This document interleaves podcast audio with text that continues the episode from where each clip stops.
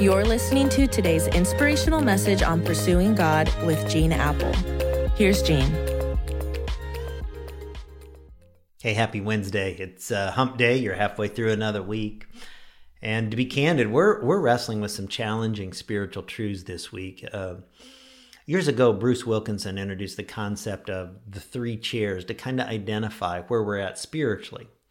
Chair number one is marked by commitment, chair number two by compromise, uh, chair number three by complacency.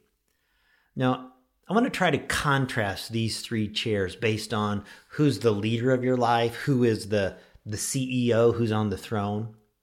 You see, for the chair number one person, the person on the throne, it's God and God alone. It all comes back to Him. He's the measuring rod. The most important thing in your life is not your job, your family, it's not your financial security, it's not your time. All those things find their place beneath your commitment to God first. They all revolve around God. C.S. Lewis once said, One thing Christianity can never be is moderately important because it's not a part time faith, it's a full time faith. I was raised in a first chair home, and I am so thankful for that. Uh, like some of you, uh, I grew up with a drug problem. My parents drugged me to church every Sunday morning, Sunday night, Wednesday night.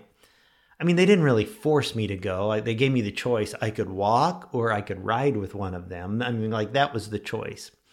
But there came the day when my dad died when I was 14 years old that I had to choose for myself. Was this my faith? And was I going to trust and follow God? Or was I just kind of riding the coattails?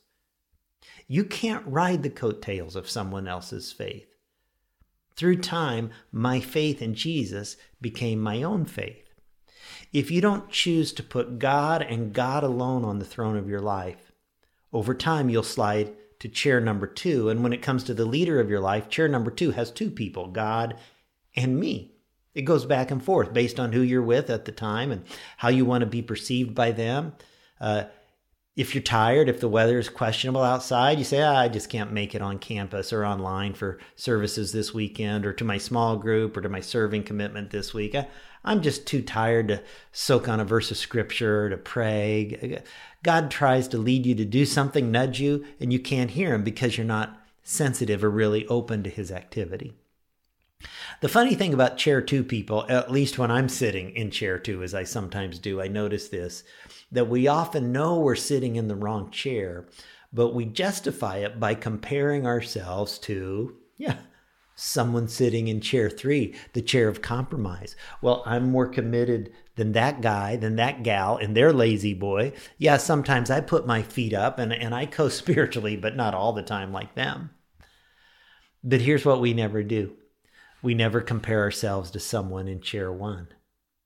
If you're wondering if you're sitting in chair number two, ask yourself this question If God were to completely pull out of my life, would I realize He was gone?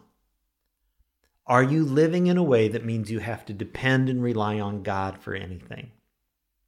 Now, the nice thing about chair three people is they don't struggle with any of this duality. Who sits on chair number three? Me.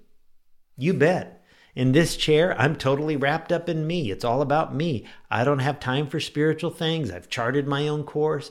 I'm going to make certain every second of my life is about advancing me and my agenda, my goals, my wants, my desires, my selfishness.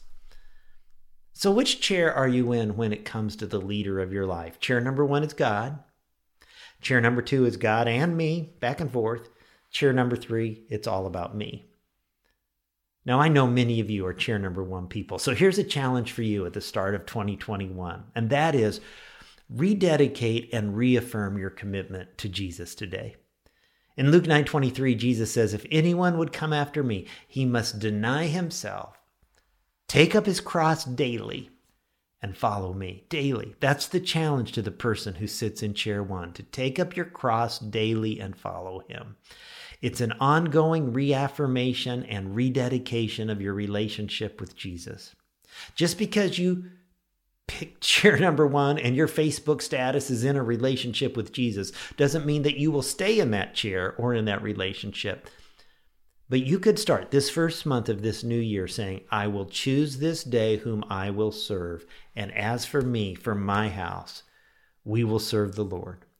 Though none go with me, still I will follow.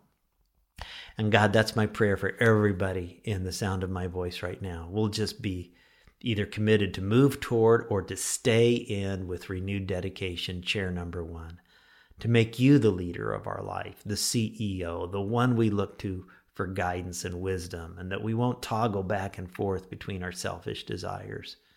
May we humbly submit to you in everything, and though none go with us, may we still follow. I pray in Jesus' name. Amen. Amen. Hey, hope you have a great day, and I'll see you tomorrow.